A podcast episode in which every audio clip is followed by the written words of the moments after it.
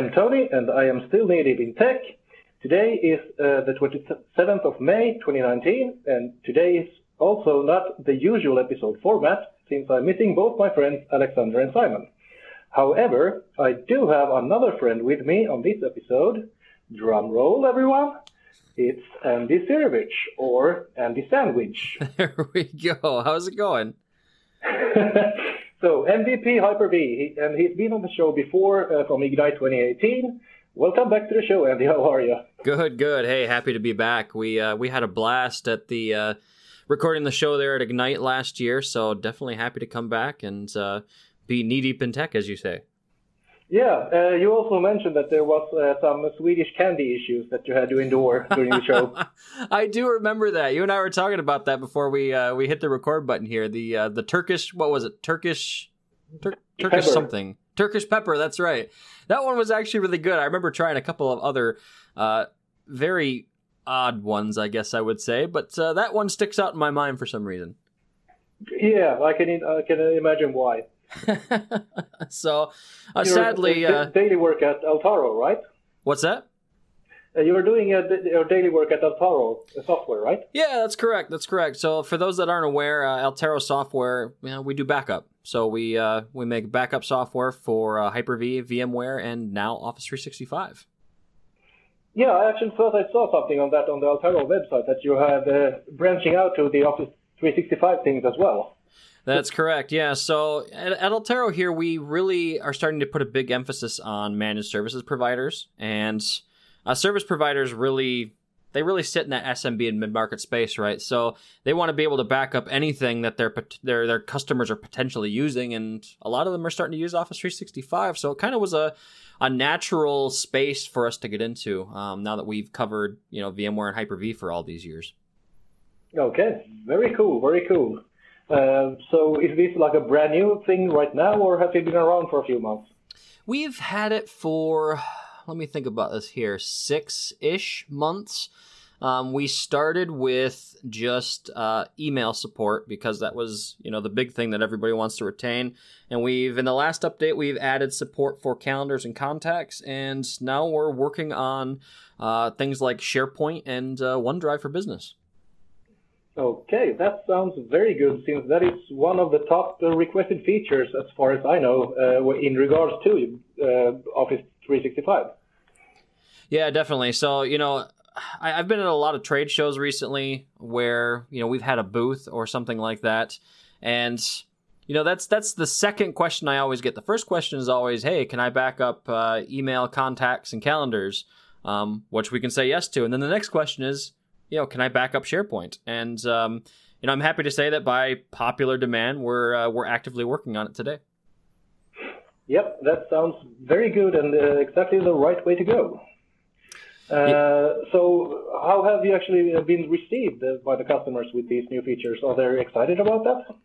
Yeah, definitely. They they do seem to be pretty excited about it. Um, you know, like I said, service providers especially, they want to have the confidence that when they walk into a, a, a new customer's building, that they they'll be able to protect anything that they could potentially walk into, right? So this is, uh, like I said, it's it's kind of a, a nice, graceful uh, uh, entry point where we can add a little bit more value to uh, to those people using our software. Yeah, yeah, that's very true, very true. So, uh, are there any other like recent Microsoft technologies you have been exploring as of late? You know, so as you know, I'm part of the Microsoft MVP program, so I'm always hearing about, you know, kind of the new fancy stuff. Um, you know, I've been doing a lot with Windows Admin Center lately. I think we're going to be talking about that a bit later in the segment. Um, I've also been doing a lot with um, Azure Web Apps and just running virtual machines in Azure IaaS as well. So, um, you know, as far as recent memory goes, those are the, the big ones that I've been I've been toying with a lot. Okay, so let's first dive in a little bit deeper on the IaaS stuff. Uh, uh, what is your personal opinion about IaaS today compared to, say, like two, three years ago? What are the improvements you are appreciating and using a lot? You know, I think it's a lot better than it was several years ago. I mean, several years ago, you know, what I would call Cloud 1.0, I guess. I mean, it was it was literally let's let's run a VM in Azure, you know, and uh, your VM sizes were kind of limited. Um, you know, you didn't have the the breadth of different offerings that you have in Azure today. So, for example, um, you know, I've been toying with spinning up a uh, kind of a, a, video game blog just to do on the side, you know, um, in my my off hours because I'm not already busy enough, you know. I, I want to submit myself to uh, even even more to do on my plate, right? But uh, I've been toying a lot with the um, the burstable VM sizes in Azure. So, for those that aren't aware, the burstable VMs in Azure, basically you define a um, what what do I want to say? It's a you define kind of the the general size of the VM you want, and what it does is when the the VM doesn't have anything to do, it's basically it's it's using very little CPU. I want to say like 25% of the CPU, and it it it lets go of the rest of it, and it kind of builds up credits until there's something for the VM to do. And then it, it bursts that performance. And, you know, I was a little bit worried about that from a performance perspective, but it's actually been super fast. I haven't had any issues with it. Um, I've also been pairing those types of uh, deployments with uh, premium SSD storage. Um, not so much for the performance, because I mean I could just use standard SSD and that would that would be fine. What I'm most interested in is um, the 99.95% uptime you get with a single VM on premium SSD in Azure. You know, I um, being this is kind of a new project, I don't need like an availability set or or anything like that. Um, so just a single VM is fine, but I still want as much uptime as I can get, right? So it's it's kind of been interesting to start working through and kind of go going through that planning process with the uh, the B series. Yeah, yeah, and yeah, that's exactly right. Actually, that you are right now pointing out because I mean previously you actually had to be using availability sets just to be sure, but now today it's have been improved so immensely that it's actually not necessary for all use cases anymore, right? Yeah, correct, correct. I mean, um, really, it, it, it all comes down to you know what percentage of downtime are you comfortable with, and I mean for a brand new blog that's never been out there before that has no following I'm completely okay with eight hours downtime a year, you know? of course, of course. so um, it works for me, you know. You know, but if you're doing a project that requires less downtime, then you start looking at your different uh, your different options, like you mentioned, the availability sets. Yeah, absolutely. And also, I think that the, the there has been a lot of added uh, added variability uh, uh, with you know like Azure Security Center and stuff, which are pretty much like add-ons for the uh, IaaS stuff uh, which you already had, uh, that was not previously available. So yep. like Security Center does a whole lot today that is actually very useful. Yeah, definitely. I mean, it's like they took all the core offerings that they had a few years ago and they just kept adding on and adding on and adding on, you know. And I mean, um, it's it's just it's it's such a different different world in the cloud than it used to be. I mean, even as something as simple as as memory. I remember if you remember back to like the first Azure portal they had. Um, the classic one. Yeah, I I think about the VM sizes we had, and I remember thinking to myself, like, man, I I wish I had more memory, more memory. Give me more memory options. I don't need this as much CPU, but I, I want more memory. And now now we've got those memory focused VM sizes, you know, and they're actually pretty competitively priced, to be honest. So. Um, absolutely, I mean, absolutely. It's like they just keep giving us more options and more flexibility, and I mean, really, that's what the cloud's all about, right? Absolutely, absolutely. Um, Great. Uh, and you also mentioned Azure Apps. Now, I haven't actually been looking at the SaaS or PaaS stuff pretty much at all uh, because I usually try to leave those to Alex mostly. Yep, yep. So, so maybe you can tell us a little bit about Azure Apps and what they are and what they are good for. Yeah. So, for. so what I've been working with specifically is Azure Web Apps. So, um, I, I, I have a a tech blog as well that kind of goes hand in hand with my Altaro stuff. I haven't done much with it over the last couple of years, and lately I've kind of been revamping it as kind of a secondary location to, um, you know, maybe post article snippets that I do on the Altaro blog and. Um, you know, if I'm speaking at a conference, write a quick snippet about that. Just kind of like a what's going on with Andy type of blog, right? And um, you know, I kind of I wanted to get away and try and experiment with hosting a a web page without actually running the full stack, the full VM underneath, right? And that's where Azure Web Apps comes in. And, you know, I was a little, I don't want to say worried, but I knew it was going to be, I knew it was going to be a lot different experience because, you know, I'm not standing up a VM, I'm not installing Windows, I'm not configuring Windows, I'm not installing the IIS role, I'm not doing all that stuff that I'm used to doing, right? And, Sure. uh, you know, it was crazy, stupid easy. You know how easy it was to to get this web app up and running. I, I knew I wanted to use WordPress. I went into the Azure Marketplace. I said, okay, I want to run a web app with WordPress. You know, do I want it to be based on Windows or Linux? Um, I believe I selected Windows. That way, it's it's IIS under the hood. But the whole the whole beauty of it is is I don't have to worry about the stack. I don't have to worry about patching the operating system. I don't have to worry about any of that stuff. I just want to create content on it, right? And um, I think on top of that, the only other um, the only other thing I had to do besides the deployment was handle the DNS settings, which you know with an Azure web app you can give it a, a DNS name like you know Andy's web app dot uh, southcentralus.cloudapp.azure.com is kind of what the DNS string is, and then you go to your actual you know your the real domain you want to use, and you create a CNAME that points to that.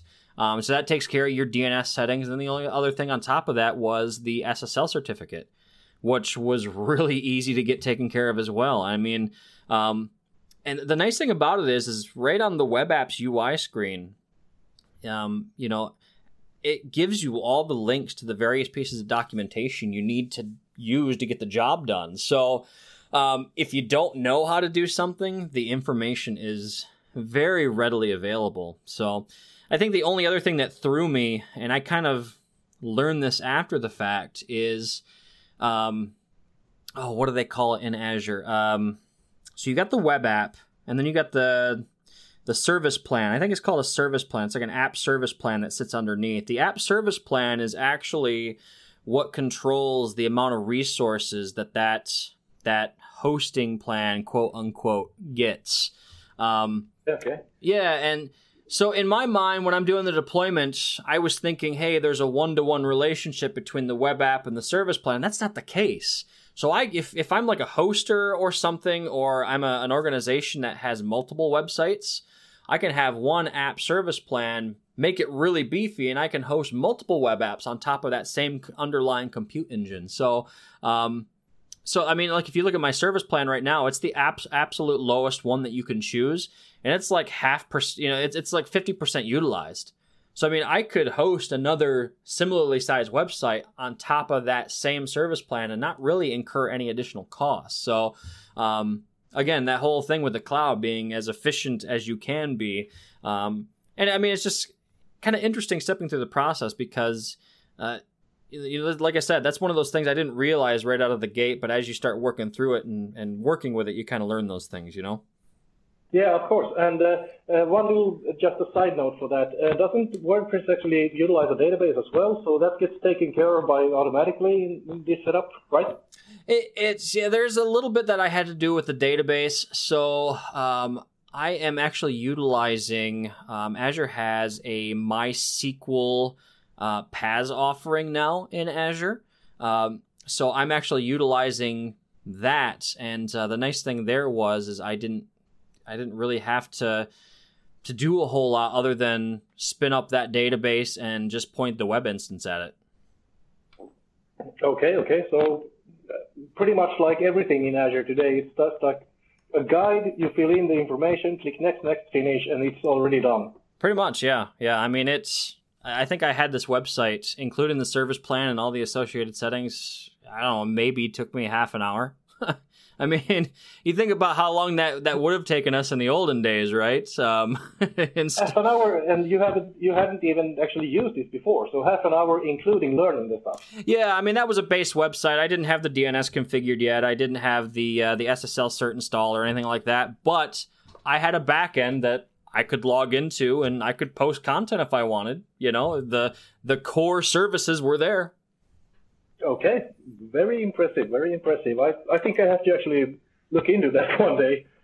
Yeah, I mean, you know, it, it is a little bit more expensive. Um, I think for just the very base low level entry point, I'm paying, you know, for the database cost and the hosting cost, it's like 70 bucks a month. So if you compare it to like a oh, like a GoDaddy or something like that, I mean, you can't compare on cost, but think about all the hidden costs that you're saving. You know, you're not paying somebody to patch the server, you know, monthly. You're not paying you know somebody to make sure that oh hey this IIS vulnerability is is is addressed and taken care of. You know everything in the underlying stack is taken care of for you. So um, you know I think there's a lot of value in that.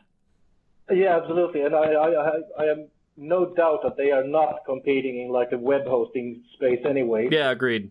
Competitor yep. for that at all. So it's it's a whole different thing. Um, okay, uh, trying to get back on track somewhat. That was actually very interesting. So I think I saw a post from you regarding uh, an Altaro blog post, actually, uh, Windows subsystem for Linux. Have you been digging into that as of late? Anything? Yeah, I've dug into a little bit myself. Um, I think that particular blog post you're talking about was written by um, one of my buddies, uh, Eric Siron. He's another Microsoft MVP. Um, and he was doing something really interesting with it. He was actually um, I forget what variant of Linux he had running in WSL. I want to say it was uh, Ubuntu, and he was actually using Ubuntu as like a like a uh, a certificate host for the machine that WSL was running on. He was doing like this really interesting kind of uh, chicken and the egg type of thing. Um, yeah, yeah, yeah, yeah. I, I think I recognize that. Yeah. And you actually used to be working a lot with Linux uh, before, right? Oh yeah, definitely. Yeah. And I still do on uh, quite quite frequently. I mean, at any given time, there's probably three or four Linux machines running in my lab at the very least. I mean. Um, at one point in my career, I fancied myself a Linux administrator. I don't know if I can say that anymore, but uh, at one point in time, I was pretty decent at it. But uh, um, but yeah, I mean, I, have I've tinkered with it quite a bit. Uh, one thing that I found really interesting, um, I was actually talking with uh, Tara Raj. Uh, she actually owns uh, WSL over at Microsoft. She's the program manager for that partic- particular feature. I was talking with her at Ignite last year, and she was actually telling me that uh, there are some folks in the community that actually have a X server running with WSL. So for those that aren't aware, um, to run any graphical application in the Linux world, you need an X server, which basically it's it's it's the GUI, it's your window, you know, it's the underlying piece that runs your window manager or KDE or GNOME or whatever desktop environment you want to use. Um, but basically, what this was allowing people to do is running a, uh, an X server on top of Windows with WSL was allowing people to do things like run Linux GUI applications on Windows. Um, so, I mean, it, it, was still at that time, it was in a very kind of hackish type of state, I guess I would say. Um, it was in no way, shape, or form supported, but people were doing it, you know? So, I mean, you think about uh, the possibilities for the future. I mean, um, I could think of a handful of Linux GUI applications that I'd love to have in Windows, you know?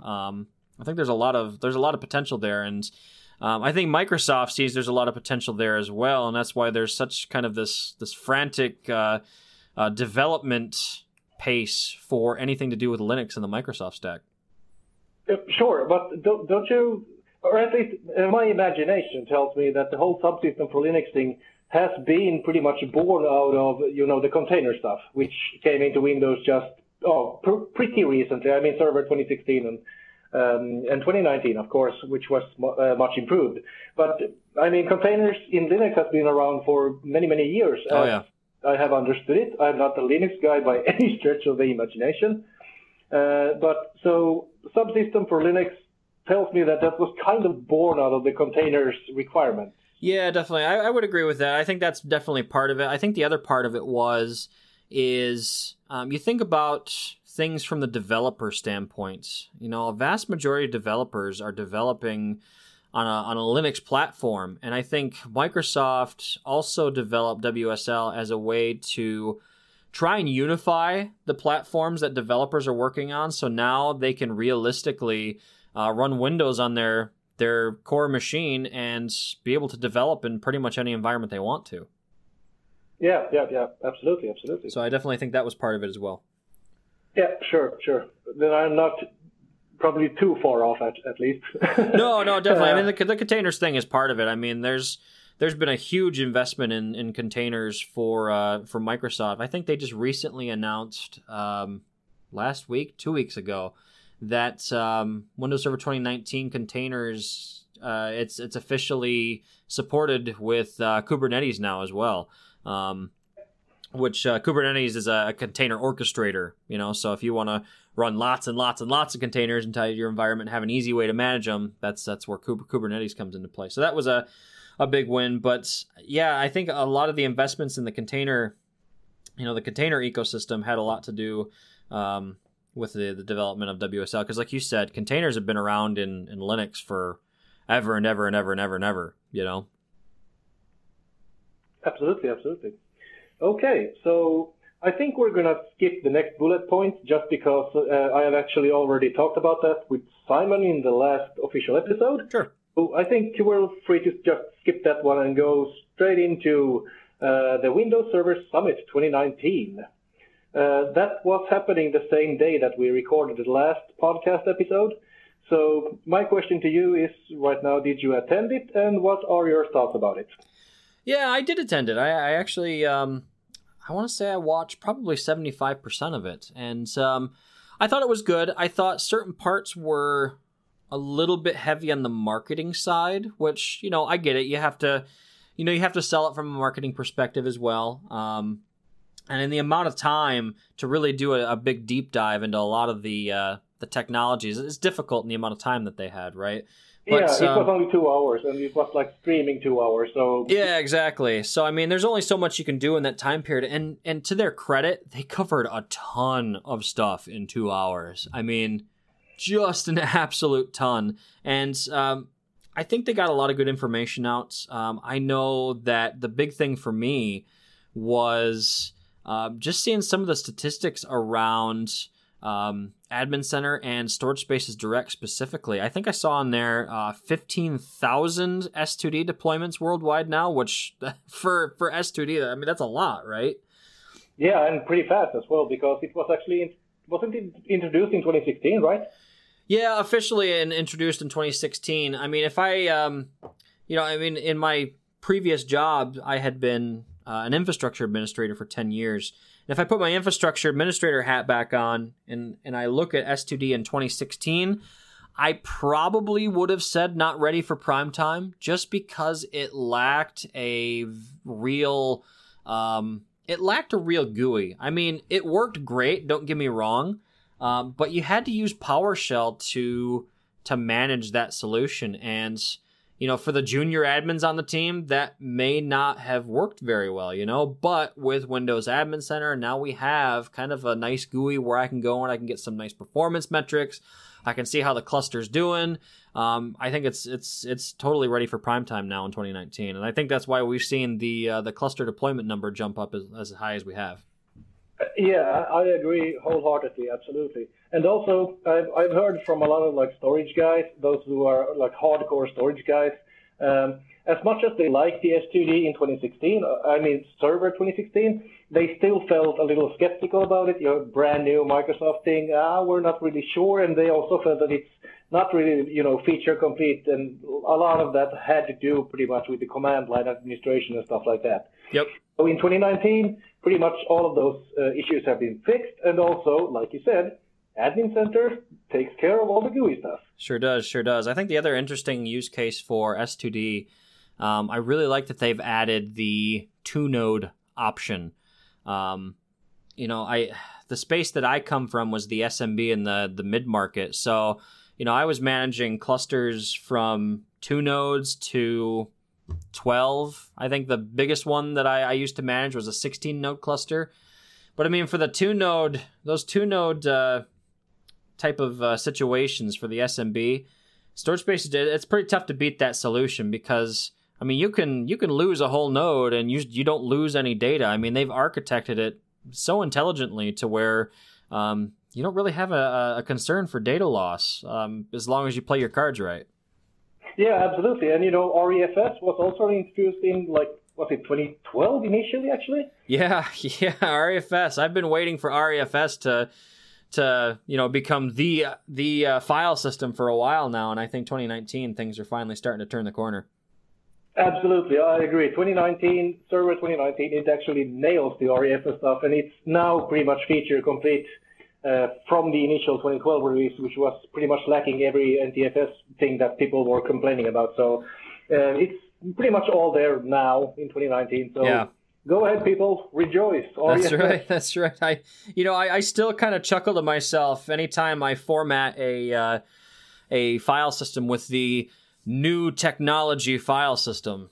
what is it? What is it? It's it's how oh boy, how old is it now? Twenty years, Yeah, it's not even older than that. It's it's like ancient today. right? I just I, I kind of chuckle to myself every time I, I use it. But um, I think the big thing for me with REFS um, that was kind of a, an eyebrow raiser. I mean, think about the, you know creating a new virtual hard disk, a VHD or VHDX with uh, you know when you thick provision it, you know can you know basically assign all the space to it up front with NTFS. It could take a long time to provision that space rate, but REFS is almost instantaneous. You know, because it's just a far more intelligent file system under the hood than NTFS is. Yeah, I I think the most in, impressive demo that I actually saw regarding that, that whole thing was uh, you had created a, a snapshot on uh, Hyper-V, and then you let it run for like a week, and then you do a merge. Yup. On NTFS, that could be weeks if Oh, there yeah. has been a lot of changes. Yup. In REFS, it was like five seconds and it's done. It's like, oh, I'm done. yup. Incredible. Okay, so we're pretty much the time constraint, so we need to talk more about Windows Admin Center right now. So Sure. Uh, I know that both you and I have been using that pretty much since day one. So uh, coming now to, like I said, May 27th of 2019, what are your thoughts on Windows Admin Center today? You know, I really like Windows Admin Center. I think that I, think it's going to be the management tool moving forward, and, and definitely Microsoft sees it in that light as well. Um, there are a few things that I, I wish would be a little bit better for Admin Center. Like, uh, for example, um, I, I- don't know, maybe it's just kind of a nitpicky thing, but I hate how if I'm trying to manage multiple systems, I have to kind of switch between the systems. You know what I mean? Whereas, um, you know, like the old MMC tools, you had kind of that left-hand pane where you could quick quickly get to another system. But I kind of get what they're what they're going for. I mean, Admin Center is going to be the tool for managing your standalone servers um, and managing your smaller environments. If you need something over and above that, that's where System Center comes into play, right? So, um, Absolutely. yeah, so I mean, for what their intended use case is, it's a fantastic tool. Um, you know, there's a lot of stuff that they're adding to the UI that, um, especially for Hyper V, uh, just little kind of quality of, of life improvements. So, um, if you think about Hyper V using Hyper V Manager, um, and you compare it with System Center Virtual Machine Manager, so VMM, when you delete a VM in Hyper V Manager, it um, it actually kept the the virtual hard disk around for you. You had to go manually delete the virtual hard disk. If you went and deleted the VM in VMM, it would nuke the hard disk when you deleted the the the the, the VM. So there's two disparate, two different, you know, two different ways of doing things between those two tools. Now the nice thing I like about Admin Center is I noticed this with the last build. You delete a VM in Admin Center, and it asks you do you want to delete the VHD as well? So I mean, it's little stuff like that, these little quality of life improvements that are, are kind of a big deal. The other thing I saw, um, there is now a checkbox for uh, nested virtualization. Do you want to expose the virtualization extensions to the virtual machine? You know, with Hyper-V Manager, you had to actually do all that through PowerShell. Uh, now, if you're using Admin Center, um, you you just have a checkbox for it. So I mean, you know, all of these kind of next generation features they've they've had, they're actually exposing them inside of the Admin Center UI. So um, you can definitely see what their strategy is moving forward. Yeah, absolutely. And I, again, I can't say anything else than that. I absolutely agree. I love Admin Center, and I, I'm still wondering why more people have not just gone head in to just try it out. Right, right, yeah, definitely. Um, Like a year and a half now. Just Right. try it out. It's free. Why are you not trying it out? Exactly. Yeah. So I mean, we actually did a uh, at Altaro. We did a webinar on Admin Center last month, March. No, it, May. I think it was sometime in May. I don't remember when. We've recently done one uh, on Admin Center where uh, Eric Siron, I mentioned him earlier, uh, he and I, we walked through um, Admin Center pretty much in its entirety. We did a lot of demos as well. So um, when I do a session, I, I, I I, am a firm believer in not doing death by PowerPoint. So um, we always like to do the uh, do the demos. So um, you know, I, I'd encourage um, encourage people to check that out if if they're interested in actually seeing what Admin Center looks like. Um, and not to toot my own horn or anything, you know. absolutely, and uh, if Andy says it, he can recommend something. I absolutely agree. That is definitely worth worth checking out. Yeah, I appreciate it. Thank you. Uh, yeah, again, time constraints, so we'll need to go to our final bullet point, which is MS Ignite 2019. So, are you attending again this year, and what are your expectations? Yep, I think that's the plan. I it's on my docket. So it's already on my calendar. Um, I just got to get my ticket purchased yet. I think uh, registration opened last week, so I better get on that. Um, but yeah, you know, I'm looking forward to it's it. Very my, late this year. It's November this year. So it is November this year. That's going to be a little strange because it's it's been in September, pretty much as long as I can remember. Um, no, no, no, no, no, no. Oh, that's right. Wait, it used to be in the spring, didn't it? Yeah, May, early May. That's right. That's right. Um, but yeah, it'll be strange with it being in November. Of course, Florida in November will be much nicer than Florida in September. So, well, I um, hope so. so we'll have that going for us. Um, but as far as expectations go, um, you know, I, am always like a kid in a candy store at Ignite. Um, I love hearing about all the new stuff that they've got coming out. I mean, as, as part of the MVP program, I kind of get a little bit of a preview as to what's coming out. But I mean, there's there's stuff that they announce announce at Ignite that they even keep from us. You know, so um, I think the other thing that becomes a lot more clear um, at Ignite every year is for existing technologies. It seems like they always refine the use case a little bit. So I always like to use containers as an example there. I think for the last couple of years, people have kind of been shrugging their shoulders when, you know, hey, for us IT pros, what's the use case for containers? And I think that's become a little bit more clear over the last, um, especially the last Ignite. For me personally, it became a lot more clear. And um, so I guess my expectations are, you know, find out about what's new. I think we're going to hear a lot of Azure stuff, lots and lots of Azure stuff, maybe with some Azure Stack stuff mixed in. Um, just like previous years, I don't think we'll hear a whole lot of the words Windows Server thrown around. And I think that throws a lot of folks off, but you know, I always tell people don't get too worried about that because the technologies they are talking about, Windows Server is at their core. So I mean, like things like Azure Stack, right? Um, that whole thing is driven by Windows Server. So um, that's that's that's one thing I always like to point out. So um, I think the other interesting thing is they've recently rebranded a lot of the um, software defined data center technologies in Windows Server as Azure Stack HCI.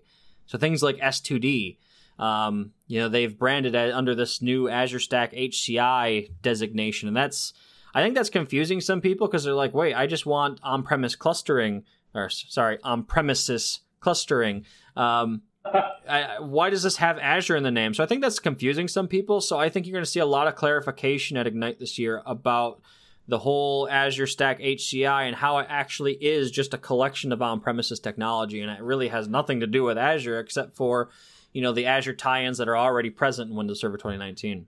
And um, I think we'll also get a we'll also get another, you know, we'll get a look at uh, you know the the next upcoming um, iteration of uh, the Windows Server, you know, like the semi-annual channel. We'll we'll see some previews around that as well. I'm sure. Yeah, absolutely, absolutely. But uh, I I talked a little bit about this uh, in the latest official podcast version. I think it was like 73 or something. Uh, that I am actually not. The, this is the first year that I'm not in. You know in the most enthusiastic about this year's Ignite regards to the content that Microsoft will bring out because I think it's like kind of a weird middle year for them. Yeah. We have, you know, like, oh, this year we have this major new release of something, something. I think it's just like, you know, uh, like limited updates. It's just a few patches that are new. Some yep. new versions might come out, but I, I, don't think they have anything like bombastic to release this year as they have done in previous years. You know, 2016, 2019. Uh, and those kind of things. Of course, Azure will get like probably a million updates as they did last year, which was actually freaking amazing. Right. I mean, you log on to the Azure portal after the keynote, and it was like everything was red with preview, preview, preview, preview. Pretty much. Yeah, that was insane. So, but then again, Alex, of course, took me down to earth, reminded me that you know you are thinking about Ignite in the old sense.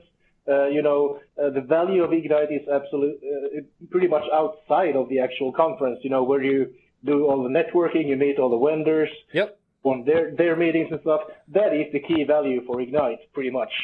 So yep. the conference itself is pretty much more or less an excuse to go there.